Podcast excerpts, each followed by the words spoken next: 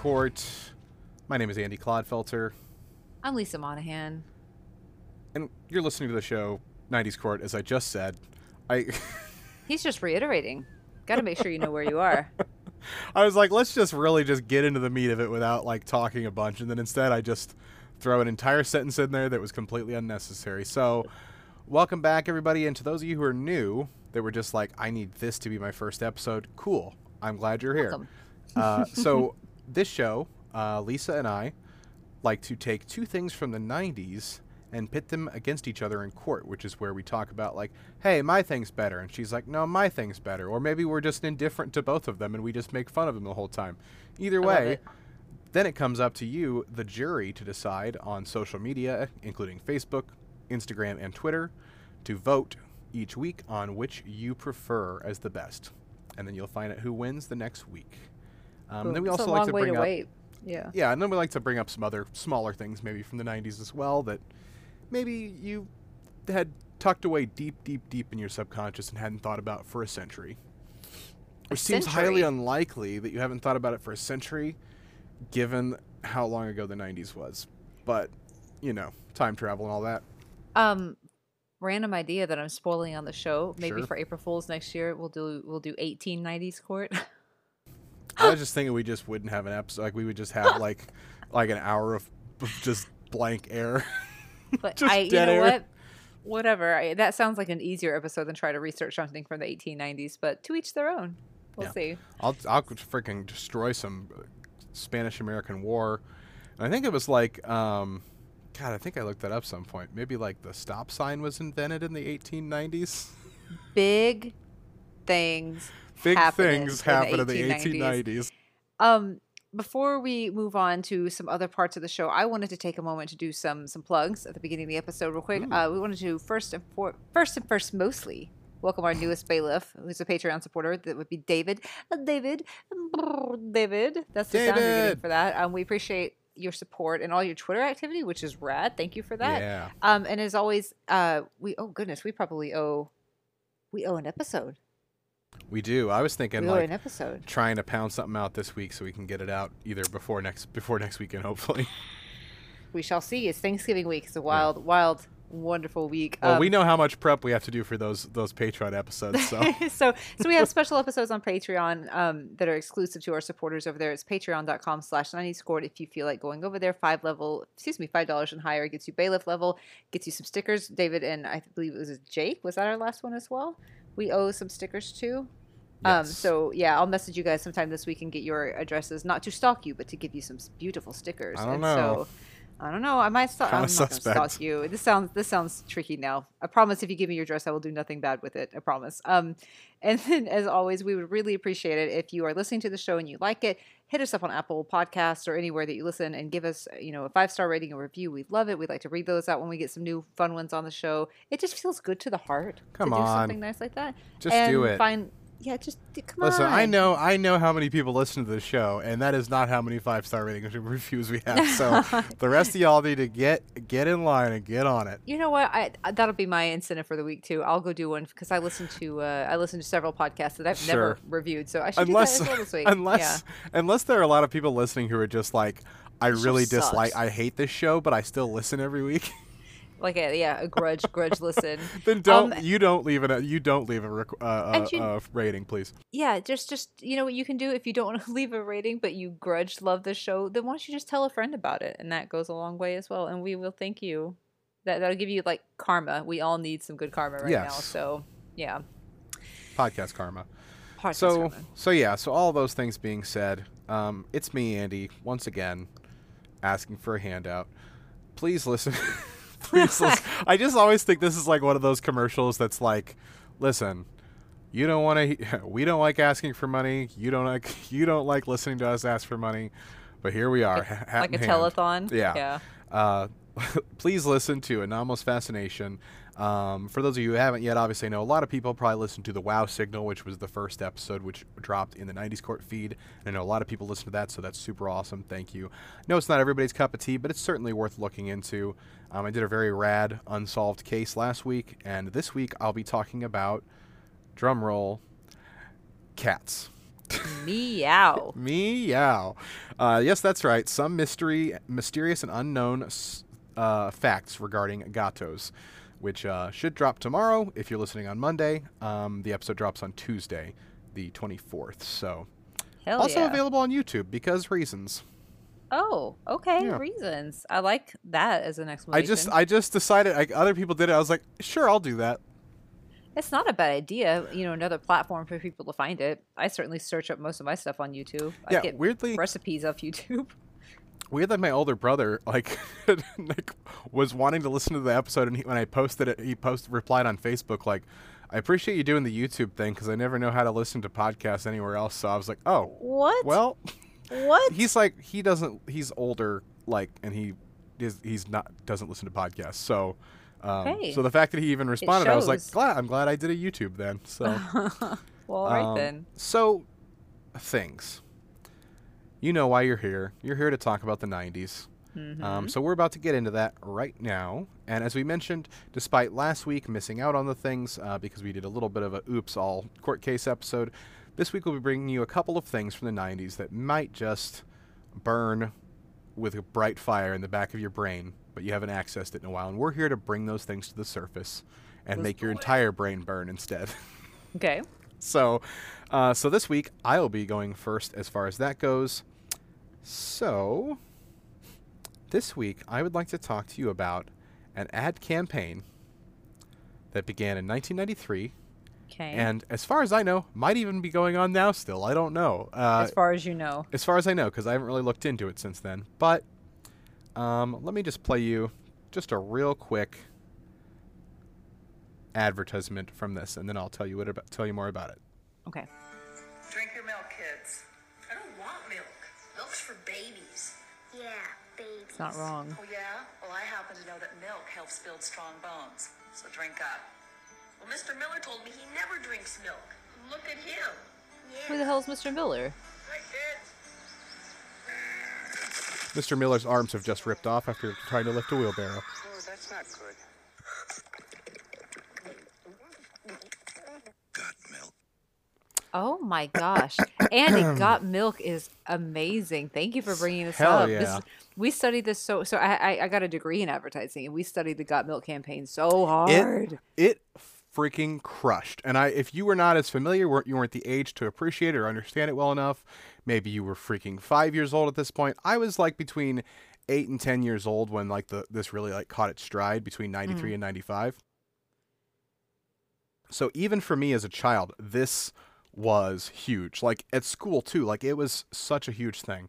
So it's a real two-headed serpent because it not only did it have some amazing TV commercials, but the big thing about it most of all was in print, um, where it, for some reason, against all odds, just crushed uh, with very little effort involved in it. Um, Yes. So the campaign started first with the commercial, uh, which the first commercial was this, which is where we see a guy's house, which is decked with Alexander Hamilton memorabilia everywhere. And when he suddenly makes himself a PBJ and turns on the radio, he shoves the sandwich in his mouth, and then the radio says, Now our next trivia piece, who shot Alexander Hamilton in the famous duel?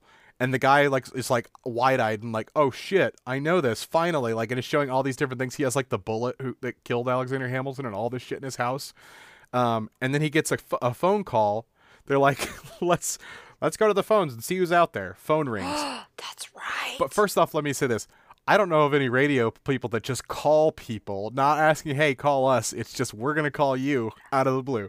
It seemed like something he did in the 90s to be like, hey, this is an invasion of your personal privacy. And like, we're just going to randomly dial a number Yeah. and it's going to be a grandmother and we're going to ask her what celebrity crush she has. Hello? Ooh. Hello?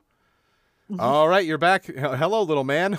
who killed Little man, killed- little man. Uh, so yeah, but he says for ten thousand dollars, who shot Alexander Hamilton? And obviously, you can see where this is going Mm-hmm. um, as he attempts to answer, but he has just very, very thick PB and J in his mouth and cannot. S- he's like, oh well, Amber. Uh, and the guy couldn't understand him, and then he reaches to grab a milk carton that ends up being empty. Um, and just as the guy says, "Well, we're gonna hang up," and then they hung up the phone, and he lost on his chance. He's like, "It was his moment." And then at the end, uh, after it hangs up, they say, "Got milk." Such a good campaign. Which Holy that one shit. that one makes the most sense of like, oh, we get it why you're doing this. Like the posters and all the like the things in in magazines and you know all that stuff Mm-hmm. didn't make quite as much sense. didn't make as much sense. It was just here's a person that drank milk recently. yeah, a milk mustache. Yeah, that way. I think those are mostly athletes and stuff, though, right? Just to Oh, be we're like this go- celebrity. Listen, we're gonna go over that. We're gonna go over that. Oh, oh, oh, Mhm. oh, oh, oh. Okay. So anyway, so I just played the other one, but it was um basically the print ads when at least at my school where we were at were essentially like the beanie babies of like 94 to 95. Mm-hmm. Which I know that sounds insane, but people collected the fucking ads and like would talk about like new ones that they got at school all the time. Because there were so fucking many of these. Like literally, you could I could not go through and name all of them. It would take an hour, like to name every single one that, that ever came out. Mm-hmm. But there were just so many of them, and some were like a lot more rare than others. Um, so it's kind of like I guess you know, Beanie Babies or, or Pokemon cards type of thing. Um, so people literally were obsessed with these ads at, at school and and basically would brag about collections, particularly when they would ha- find rare, rare, hard to find ones. So um, the print ads, as we know, were basically pictures of a famous singer, athlete, actor, etc., or fictional character, video game character, or cartoon character with a milk mustache and the got milk at the top. Um, some of these ex- include David Copperfield, Bart Simpson, Dennis Rodman, Larry King, Phoebe and Rachel from Friends, Austin Powers, Alex Trebek, R.I.P., Mario, Brett Favre, and like I said, just the list goes on and on of how many athletes, uh, actors and actresses, fictional characters from TV shows, all that stuff that ended up showing up in there. Um, and some of them were funnier than others, you know, but but most of them it was just the person trying to look really intense and cool with a milk mustache. We all look super cool with milk mustaches. Sure. Wait, wait, wait. That's my new Halloween costume next year. Just the milk mustache? Just the milk mustache. Which And just the shirt that says "Got Milk." Um, in addition to people having personal collections, I know at least one teacher. So this was the reason I think maybe it was bigger at our school than some other ones. There was a teacher at our school who was one of the biggest hard ass teachers, and like his classes were genuinely hard because he had no mercy on people. um, where he wanted, he was asking kids to cut out the ads and bring them to him, and people would do that like almost every day because if he got one from them that he didn't have in his collection, they got extra credit. Which that's yes, in retrospect, weird thing. in to have people retrospect, kind of shady. Yeah, I don't, I don't, I don't know about that. So That's weird. Weird. Weird thing to do. But anyways, um, so early on it was great, but eventually he had like everything, so it became nearly impossible. Like you'd bring stuff in and you'd be like, "Wow, this is super rare to me," and he's like, "Nope, just got that one." And I'm like, "Fuck."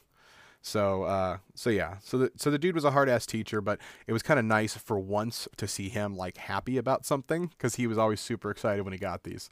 Uh, so super random, but also interesting. So Yeah, that's interesting and also a little suspect. Like I kind of want to like Yeah. retroactively call the principal and be like, "Do you know this is going on Yeah, in like, your school?" it's kind of weird that like that like the go-getters with like a fuck ton of magazines at their house are sub are randomly getting more extra credit than other people um so even today it's still weird to me so like the concept of them advertising milk like they're advertising just the general concept of milk which is like the most one of the most generic products on the planet not for a brand necessarily just milk period Just the milk yeah. lobby, man. And yet that was such a huge campaign. Like they did it they did it for so long and they made they did so well. If this was for a business like or something like that, they would be killing it.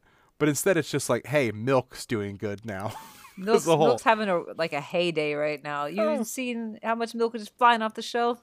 Like I can I compare this to the equivalent of being like like petroleum as a whole and they're like, "Hey, you should use gasoline or bread." Just got bread. But regardless, despite seemingly got bread. out of nowhere commercial, out of nowhere campaign. It was super dope, and um, and yeah, I remember even going through uh, while I was looking this up and just looking at some of the old ads and kind of brought back some memories of different things. And you might check it out because it's still pretty cool.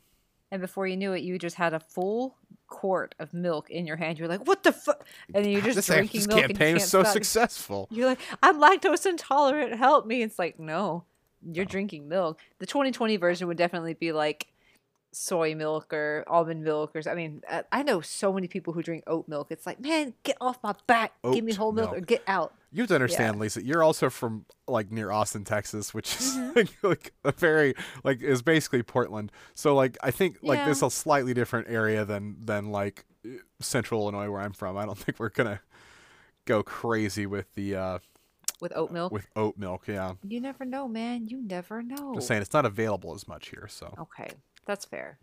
That's fair. tell me about your thing. Uh, fucking Andy, I'm gonna go old school this week, Andy, and I'm gonna take you on a journey of a song. That's right, you called it a song that turns 25, turns 25 in just a few weeks.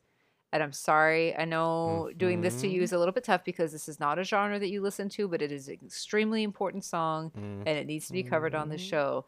And that song is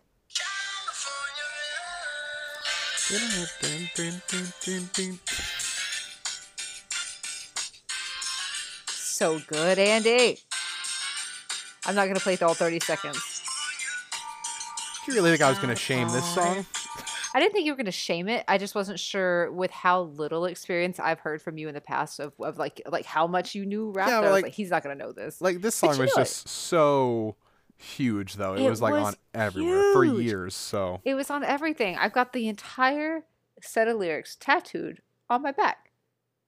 I love California. I, And I love mean, I think that's not true. it's also a song about a specific thing, which I always find those songs are really helpful because if it's about a thing, then anytime like hey, like hey, I'm from California, let's play this song to illustrate the fact that we're like in a movie that we're going to California or something like that. Yes. So it got used a lot for a lot of things. That's true. It did. It did get used for a lot of things. And and this song is of course California Love by Tupac and Dr. Dre. Um, this is one of Tupac's greatest hits, and he had he had a lot of good songs, but Mhm. I was never like the biggest Tupac fan. I may have been more in the Notorious B.I.G. house. I'm sorry about that, but like this was this was his uh, I think the first track he released after his release from prison earlier in 1995. So this came out in 1995 as well. Um, it was number one on the Billboard Hot 100 for two weeks. Um, and first things first, the song is called California Love, which in hindsight is hilarious to me um, because it's a song dedicated to a state. Now, I know it's more than that. Like, I, I'm not dumb. I know there's more to this than just being about California. And instead, there, it's like a heavy add to the ongoing, like, East Coast, West Coast rivalry between he and Notorious B.I.G. But, like, to me, the concept of a song about a state is like, it's just really fucking funny. Andy, love that. right? Love that bear flag. Oh my gosh. Well, hey, the bear flag is pretty cool. I know, right? I do like the bear flag. I, I, let's just be honest. California is like the cool older brother of the entire United States. Like it's the one that's in college, yeah. like off to college. He may not be doing great in college, but he's gone to college. and if you're moment, if you're and judging it, you're usually just jealous. that's exactly right. It's like he's like, well, yeah, California's got a girlfriend. What do you have? We're like, oh, you're right. Oh, you Who's your have literally, like- Oregon. like every like type of uh landscape you can possibly have like in one state Yes, too you're like exactly. i don't even have to leave the state and i'm gonna go to the mountains now i'm gonna go to the beach now i'm gonna go to the plains i mean like you know there's so many Yeah. different types of uh, land places there Yeah, I met a chick yesterday who said that her husband was stationed. Uh, he was gone serving, and I was like, "Where is he stationed?" She goes, "Monterey, California." I was like, "That's dope. I want to go. I want to go get stationed in California." But like, listen, the lyrics are the lyrics crack me up because he's just like name dropping towns in California, and so it's like it's all good from Diego to the Bay, and like in the city of L.A. In the city of good old Watts, which I, I had to look up Watts because I was Mhm. like, Watts, California? I guess it's like a, a part of LA. And then, like, in the city, city of Compton, we keep it rocking. And I was like, Andy, can you imagine, like, someone having so much love for your state of Illinois that they wrote a song about that? Like, like it's all good from Kankakee to Champaign and, like, city of dekalb city of Roachtown, city of Bible Grove. Yeah, I looked up Illinois cities. bible Grove. you're like naming some towns i've never heard of Do you, do you know Roachtown? I looked that up. You I have, have a never heard of it. Roachtown. if it's there it's probably somewhere deep in the south like that's probably has like 500 people in it Where's Kankakee? Oh kankakee is like 50 miles north of northeast of me Well, it's on the way between us and chicago Well, hot diggity dog, Kankakee. That got name dropped. Just so, you know, if anybody is from Kankakee who's ever been there, their their water tastes like eggs. tastes like eggs. So like it tastes like sulfur. Yeah. That's not so hot. That's not so great. not See, great. and this is why no one's written a song about you, Illinois, except for probably a lot of songs about Chicago. Oh, actually, that's not true. Sufjan Stevens had the come on, like was it Feel the Illinois or something like that? Yeah, Damn I mean, it! there's also the normal Illinois song, which is also great. Which there's I don't remember uh. who's back by going back to normal Illinois. I don't know this. Yeah, I don't know. Might be making that up. But but regardless of the song, I don't want to say regardless of song, it's dope. California Rules it deserves its own song. There's a lot of good rapping in there. The video is amazing, and I went back and watched it several times this afternoon because it felt so good to my heart to to bring that back into my life. But I, as a little girl in the '90s, had no experience or background with Mad Max, and so I did not catch that at all during the video. If you recall, it's like them driving through the desert set in i think i read it was like set in 2095 getting closer to that by the day Mhm. um thank god we won't be here by the time it comes around but oh i hurt my own feelings um but it is like them driving in like mad max style cars out in the middle of the desert and it's got like the thunderdome like it was filmed on the set from the movie with the thunderdome and like everyone's in like loincloths and apocalyptic gear and it's just it's just crazy and there's dust everywhere and I don't know. It felt awesome to be like, man, you're right. California is crazy, or it's gonna be crazy. Um, Uh huh. I don't know what. What are you laughing at? No, I'm sorry. I was looking at I was looking at the Sufjan Stevens album because I'm a- aware of it, but I've never actually looked at the names of the songs, and Yeah. this is hysterical to me. What did you find? I, I, Oh, I like, like, this album, but I can't here's a remember. fun- here's a funny thing, so- Chicago's a good song, right? So Casimir, yeah, there's a song named Chicago, and there's also a Decatur song, um, which is like 20 minutes from me. Casimir Pulaski Day, which tickled me the most because just because Illinois randomly, like at least when I was growing up, I don't know if it still is, but we would have Casimir Pulaski Day off um, because there, there was such a large Polish uh, contingent in like Chicago area, and so we learned about Casimir Pulaski, and I don't think like any other state had that at all. Um, so it's just funny that he had a song specifically about that holiday. Yep.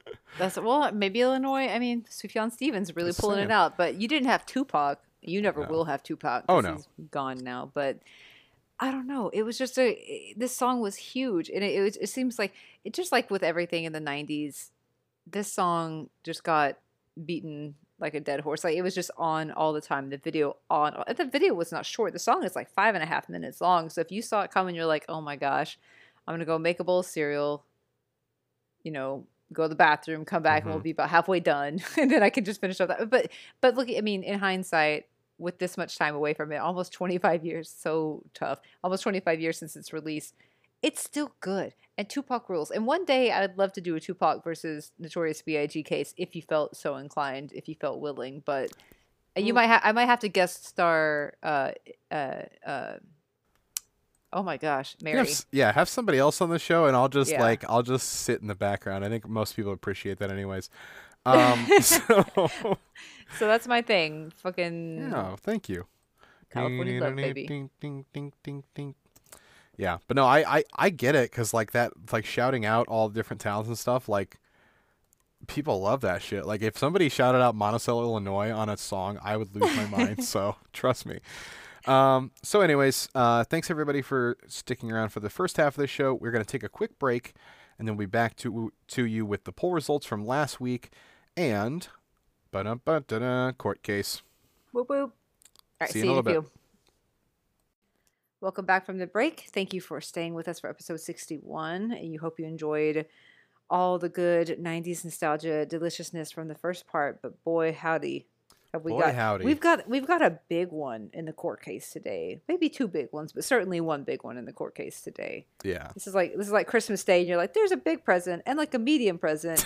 I, we'll see what happens. But which which one they like more, whether it's the big present or the medium present. Exactly. Do you want a big cake or like Yeah. Piece of cake? Yeah. So I don't want to do it like that. I don't want to sell them off down the river like that. But Yeah, I will say like as far as the court case, I mean it's it's some really dope movies. Like it was mainly like Mm-hmm. I think literally like my exact words were like we need to do like cuz Lisa loves um Jim Carrey and so it's like Mm-hmm. we have to do a Jim Carrey movie. We have not done a single Jim Carrey movie. And so like we just were thinking for so long and we're like, "Ah, fuck it, fine, these will work." so yeah, we got yeah, we did it. Yeah. We did we did a thing. We did but a before thing. Mm-hmm. we get into the court case, we have poll results. We do.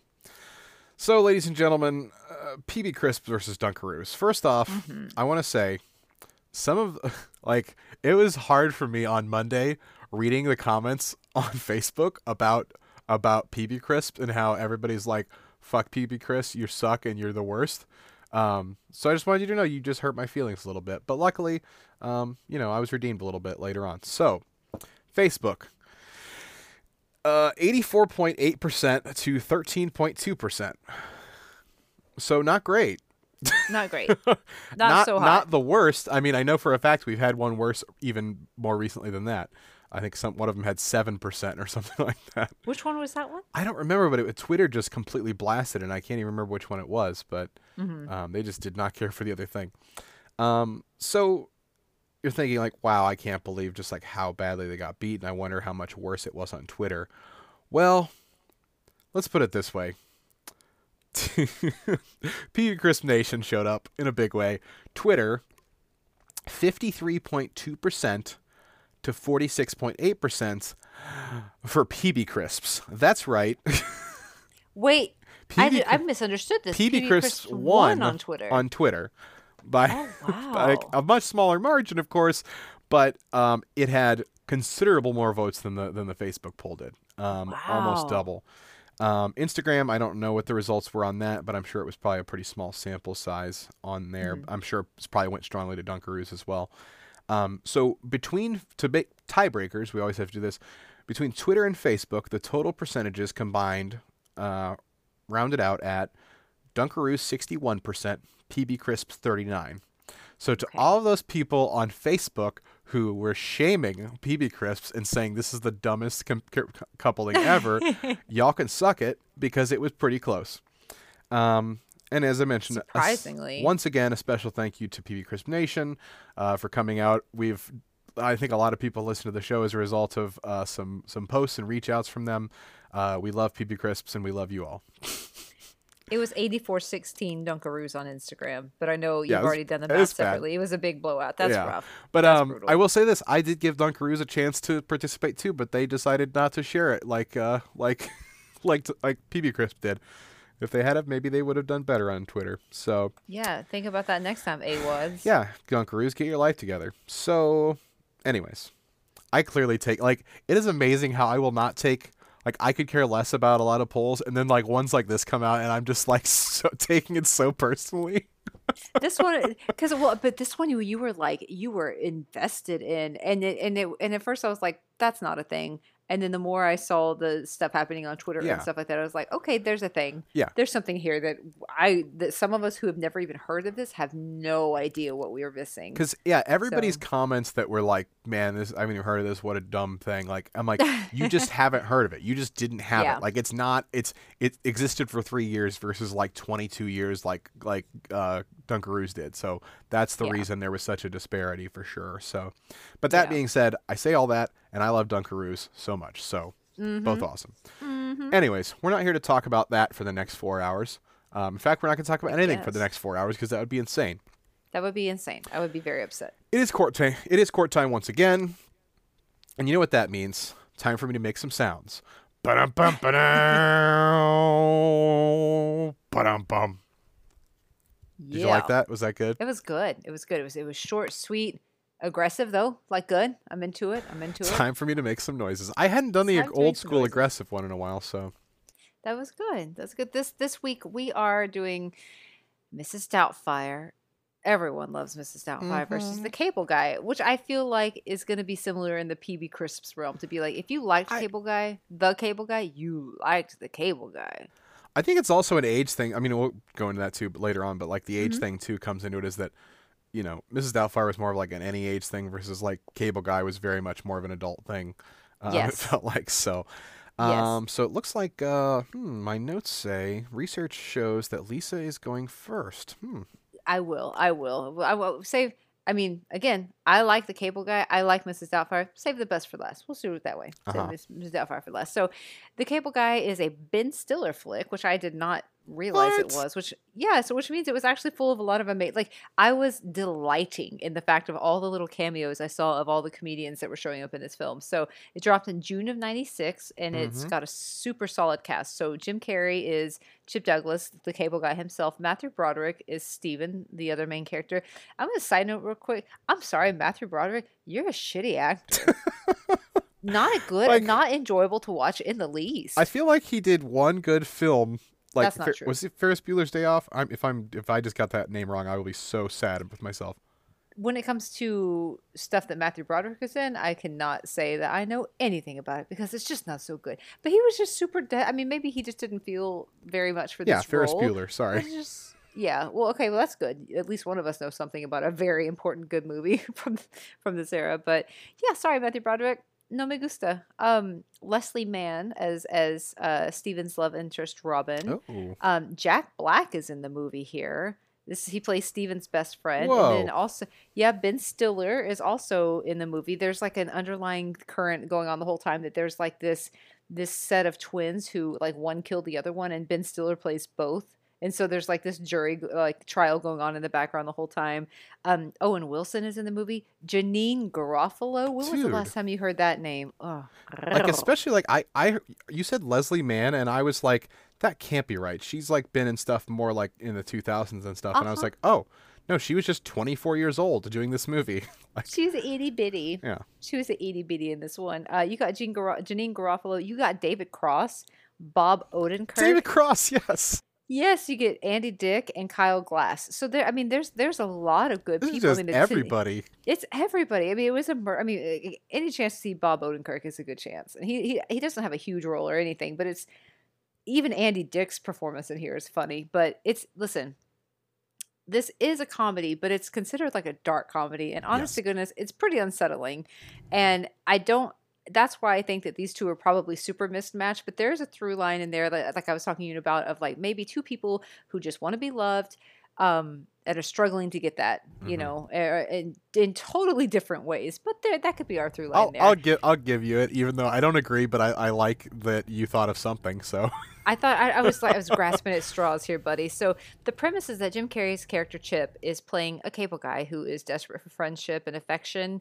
Um, basically, just wants anybody in his life to love him, and and instead he's just getting pushed away by everyone. And so he's super overbearing. He's crossing all these boundaries just in order to make a connection with anybody. And so think of a time in which you were like, man, I really want to get that girl's attention or like you know or just something like that and like and then Mhm. dial that desire that you have but like understanding how you're supposed to react as a normal person turn that dial to 106 and that's where chip douglas is this Mhm. entire film okay like every cringy thing that you could think of to do to make someone be like oh you're kind of Like, creepy it's not something that everybody does all the time, but I'll, like most people have done it at least once with somebody like been not to the his degree, of course, but like in some way you can relate a little bit to that overbearingness. I I did that. I'll be honest. I did that a few years ago when I moved to to Texas. Uh, moved to this town. I, there was a girl I met at the park through a mutual friend, but I don't. I didn't know her. I just kind of heard her name, and I was just like, she just seems really cool, and I want to be her friend. So I was just like, I found her on Facebook, and I messaged her, and mm. I was like, look, I want to be your friend. You just seem like a good person. I want to be your friend. I was like, I know this is creepy, but I just want to put it out there. And we became friends, and it wasn't so creepy. Well, but it that's was not- honest. It wasn't so, but but it was just like, but it was like, who who in their thirties messages someone's and be like, I just want to be your friend. You seem like a person, and you want to be. I don't know. It just I mean, here's the thing: is it odd. it is such a rare. I, this is a complete derailing. I'm sorry, but yeah, Uh, like no, no, it's it's so, it's so, it's so weird, but it's also like having somebody say, "I want to be your friend," like compared to anything remotely sexual, like it's like, thank God, it's not something That's weird true. and creepy sexual. They She's just like, yeah, I want want to to be your friend. I want to be real good friends, Yeah. best friends. But yeah, I'm not. I didn't do that with that person uh, yet. Wink, wink, wink, wink, wink, wink. So, um, so yeah, so he, so uh, Chip starts off the film by installing cable for Matthew Broderick's character. His name is Steven.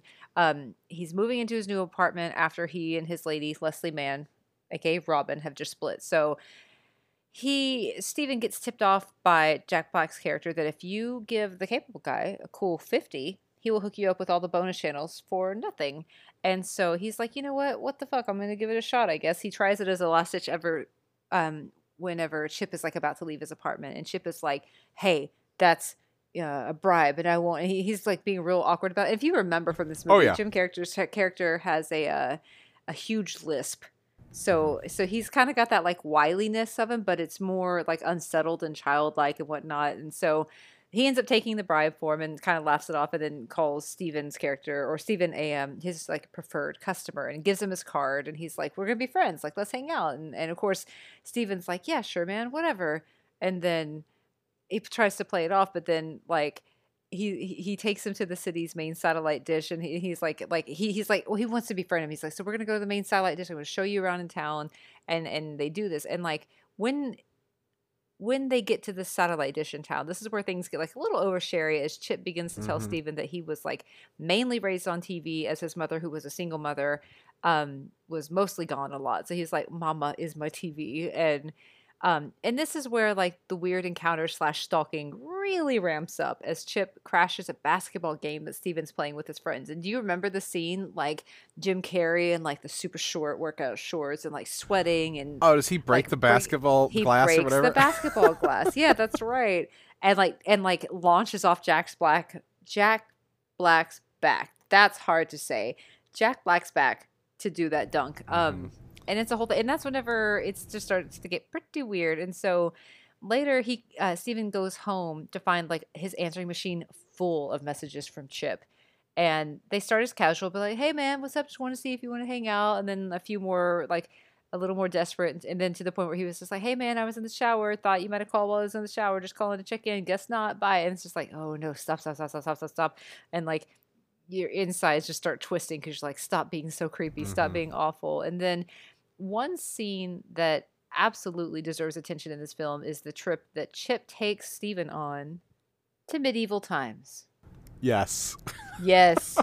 have you have you ever been to medieval Times? I've never. times? Here's the crazy thing. It there's one in like that's like probably two hours for me, and I've just never been, and it's crazy because I've like that's so that's so my uh, right up my alley, and I just haven't Mm-hmm. done it.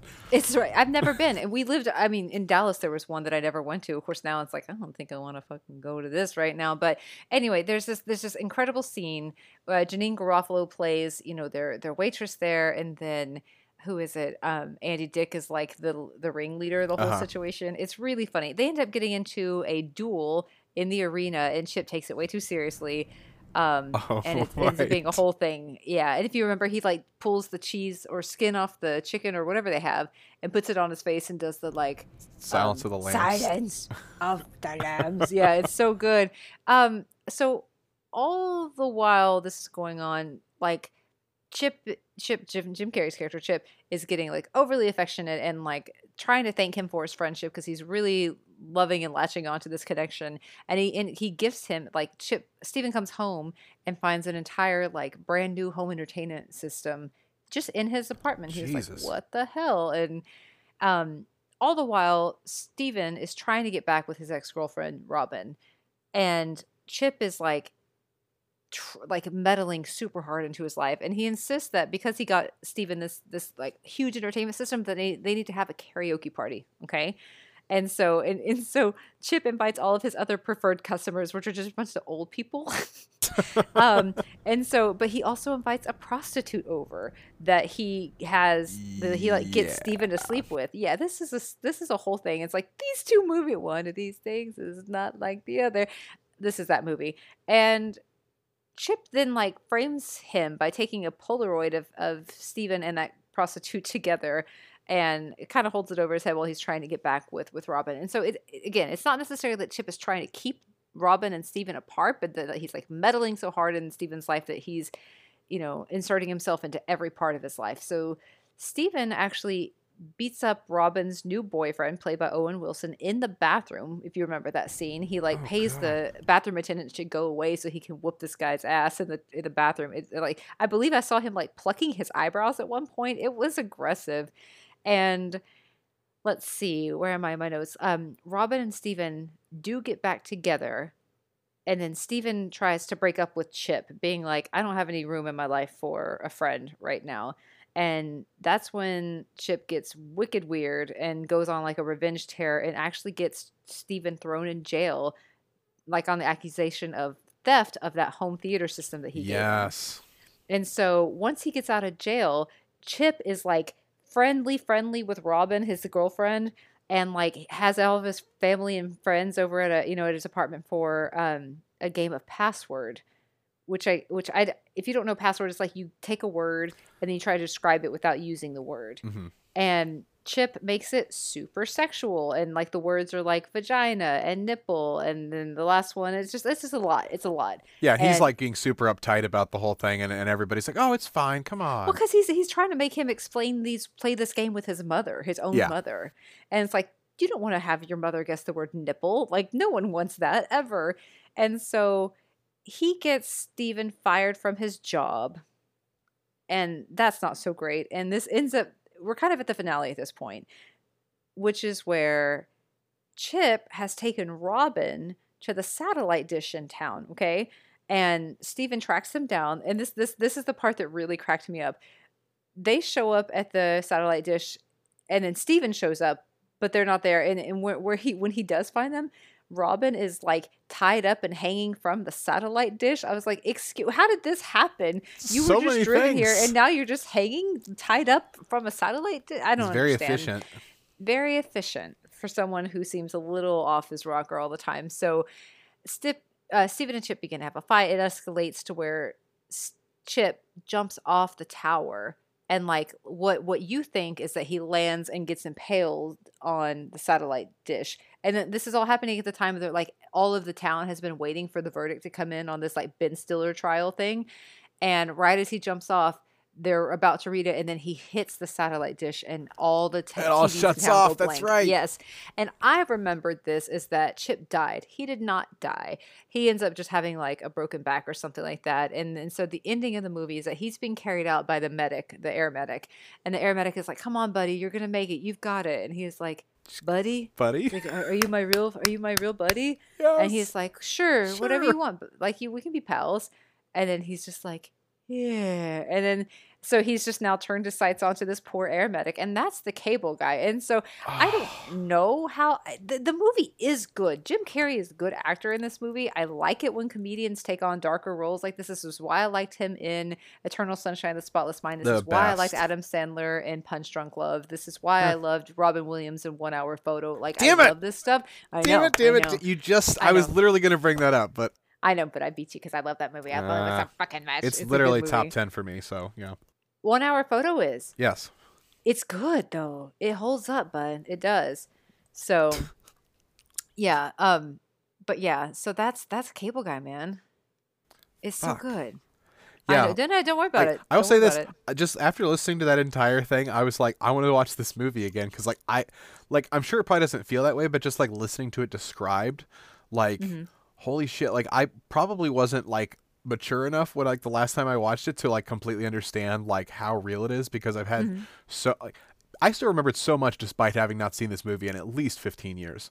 Like I so it's been a long time, but like that I have so many relatable moments of like Mm-hmm. either in school or like in uh social clubs, things like that, you know, when I've been older where like somebody cuz I'm always just like I, at least early on I'm I'm better at it now, but like I would try and be nice to somebody that was like super like hard, you know, that didn't really get along or was socially awkward and it's just it's it's one of those things where you end up getting trapped like you are kidnapped Yep. Yep. you're literally Yes.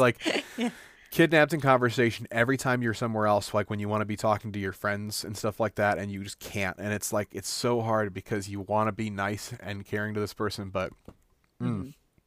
Sorry i know that was this is not the the the, the But situation it is though because film. this is the no no no but it's fine because it is because the movie is a different kind of flick like Sure. that and like it's it's I don't know it it is it doesn't even have like that good of a resolution you know? It he still doesn't really end up being embraced or loved by Matthew Broderick's character really. I mean there's kind of like some kind of making amends at the end but at the end he's still kind of alone or Mm-hmm. just looking for someone to love him. So oh kind of sad Ooh, It is a bummer. Yeah, I just. I hadn't thought of one hour photo in so long, and I was like, wait, wasn't there a Robin Williams film that was very similar to this and like the darkness and stuff like that? Because like I relate to that. Like when I watch that movie every time, I'm like, I feel you, my man. Like I feel and get why you did what you did, but man, you mean one hour photo yeah, it's always funny because like I always like feel and I understand like why he snapped and did what he did in that movie, but. Mm-hmm.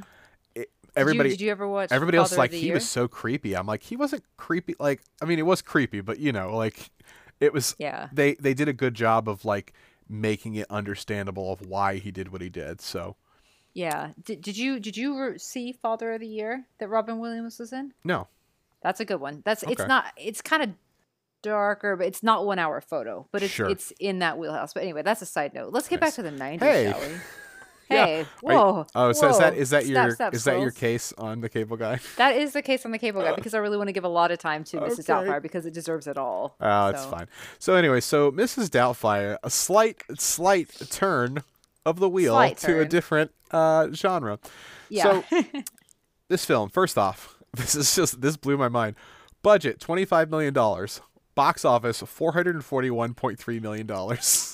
Oof, God oof. damn, son! That- like for a did work. comedy, for a comedy that was a PG thirteen, that is Uh-huh. crazy. Um, Well, because Robin Williams was pulling bank at the I time. Like, he could get a crowd. it's just i mean like just comedy like comedies just normally don't perform that well as like you know action or dramas and things like that but anyways Yeah.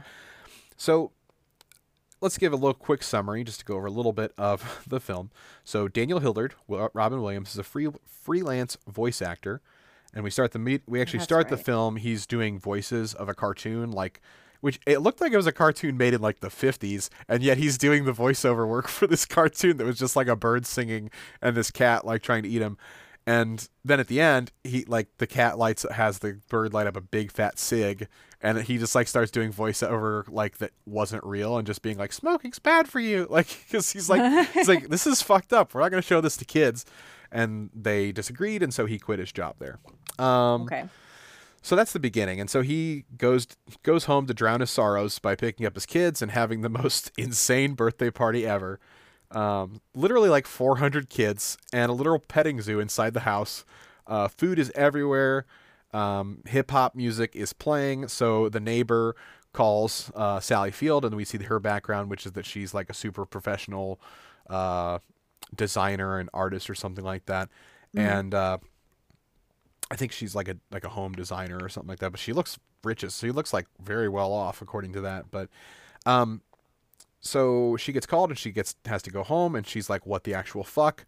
When she sees the party, which is like the police were even there. Like, here's the thing: I posted on Twitter this week that like, you know what? When I watched this movie as a ki- as like a kid and stuff, I was like, man, I can't believe what an uptight jerk Sally Field was and how awesome Robin Williams is. And after like watching the majority of this movie, at least, being like, man, Sally Field was like the only sane person in this movie.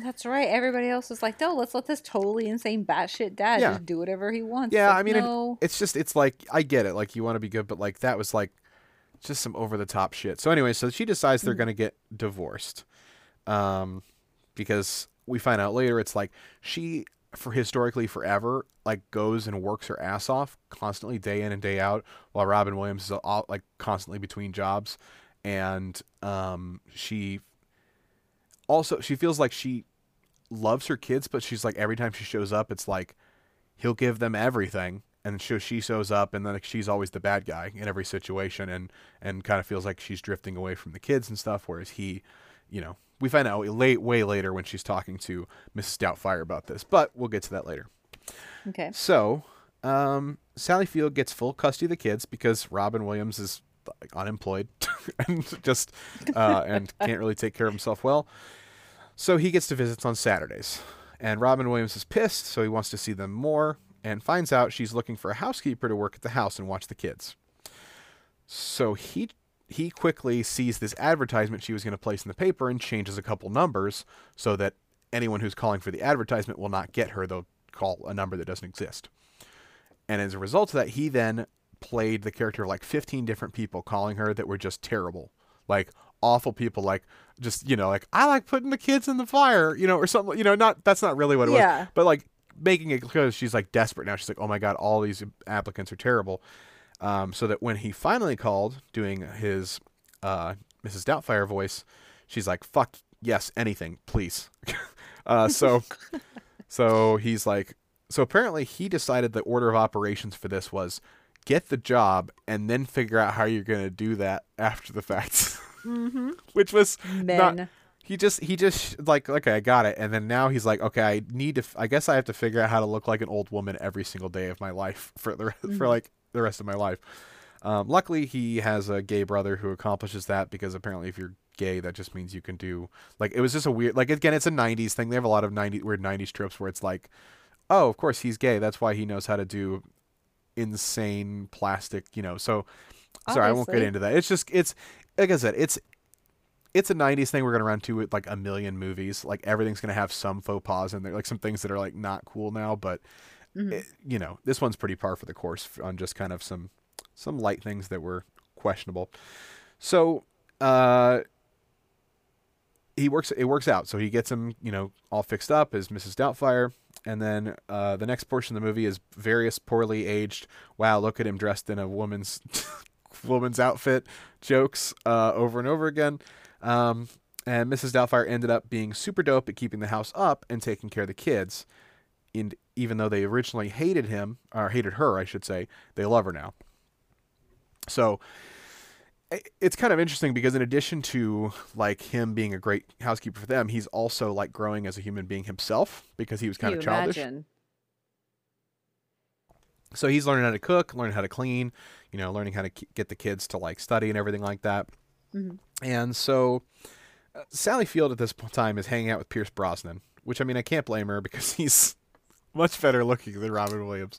But what is Uh, Pierce Brosnan doing hanging out with Sally Field? I don't know. He's just like, man, I just remember you from high school and you were so hot. And she's like, oh, And- okay, and well, look at you now. You are Sally Field. yeah. And she's like, cool. Well, you're really rich and attractive. So, um, I remember as a kid thinking that he was a huge tool and an asshole.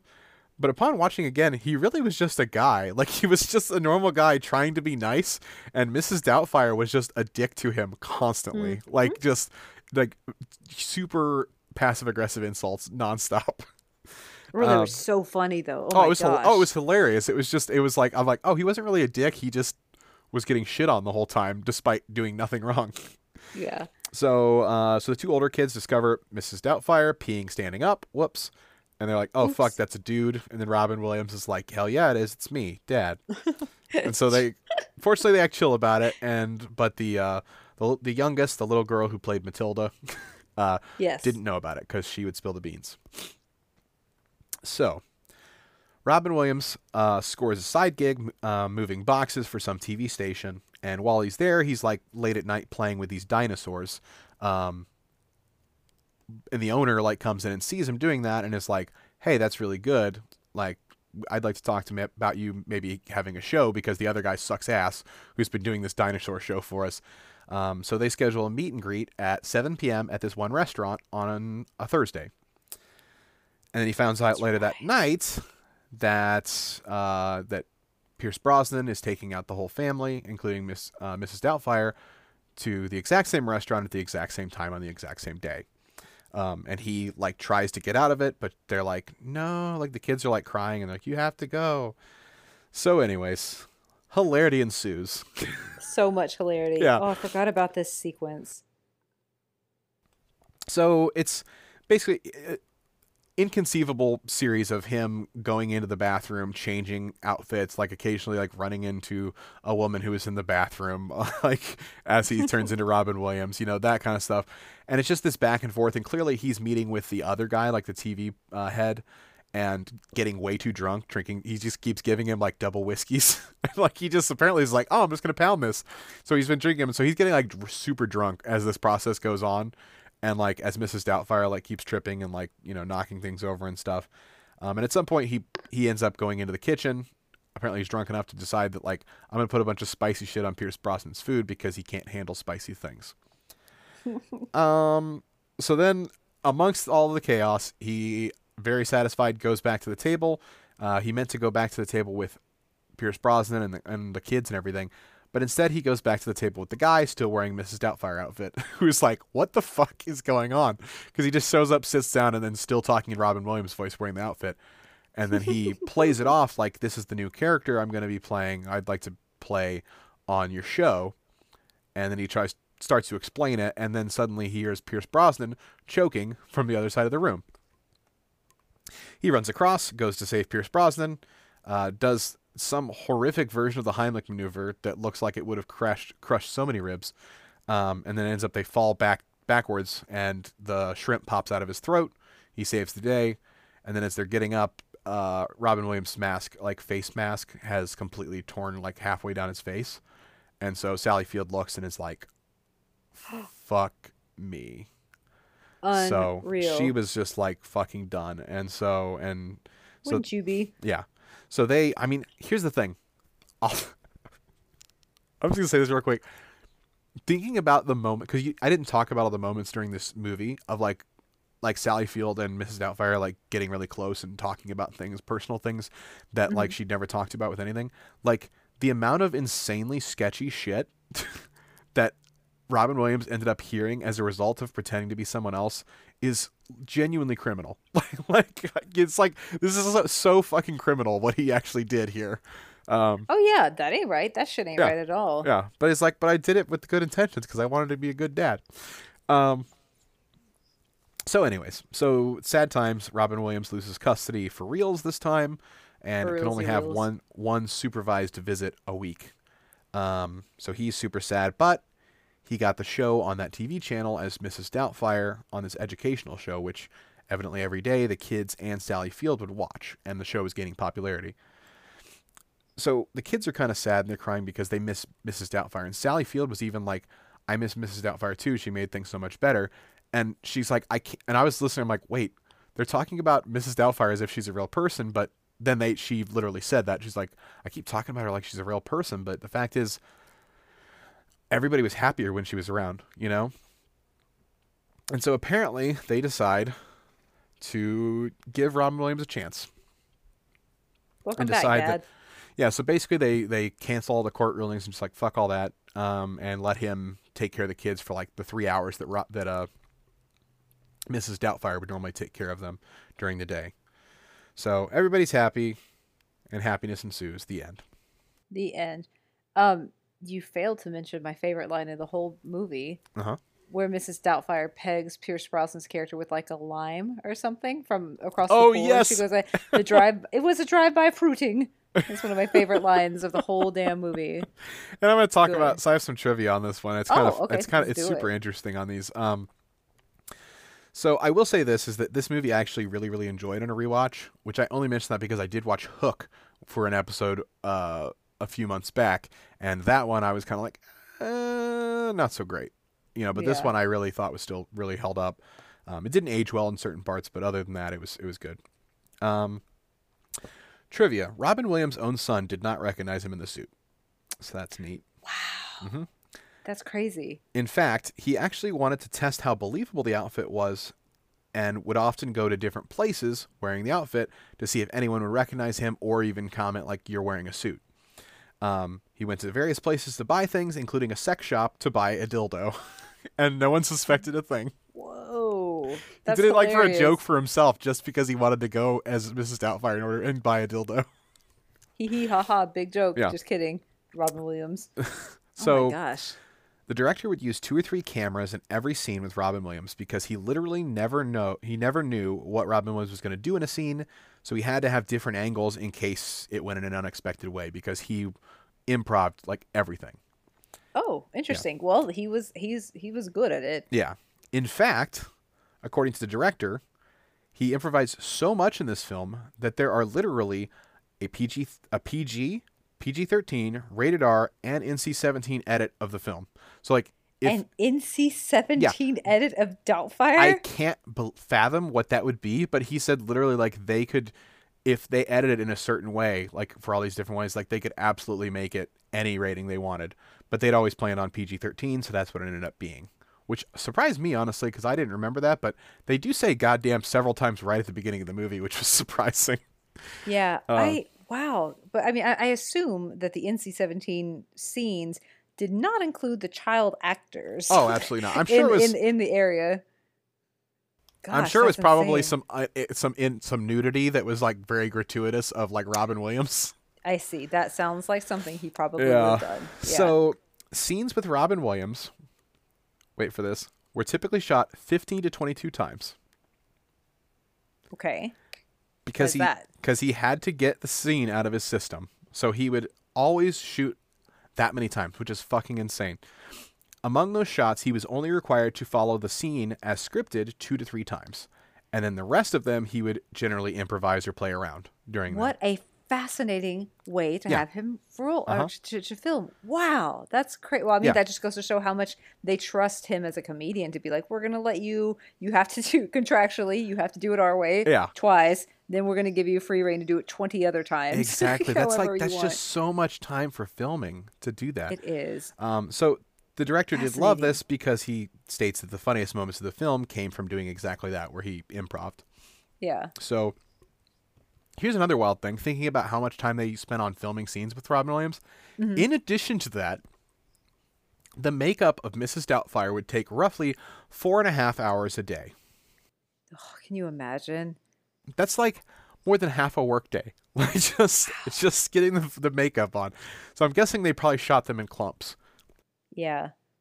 Okay, that makes sense. Yeah. Uh, the film originally was supposed to be far darker than it was, showing the toll that divorce can take on a family.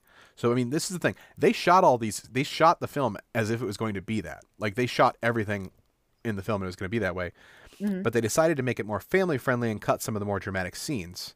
Um, for example, the, like I said, the scene where Sally Field is very emotionally explaining to Mrs. Doubtfire why she divorced her husband, and it was super real and emo- emotional.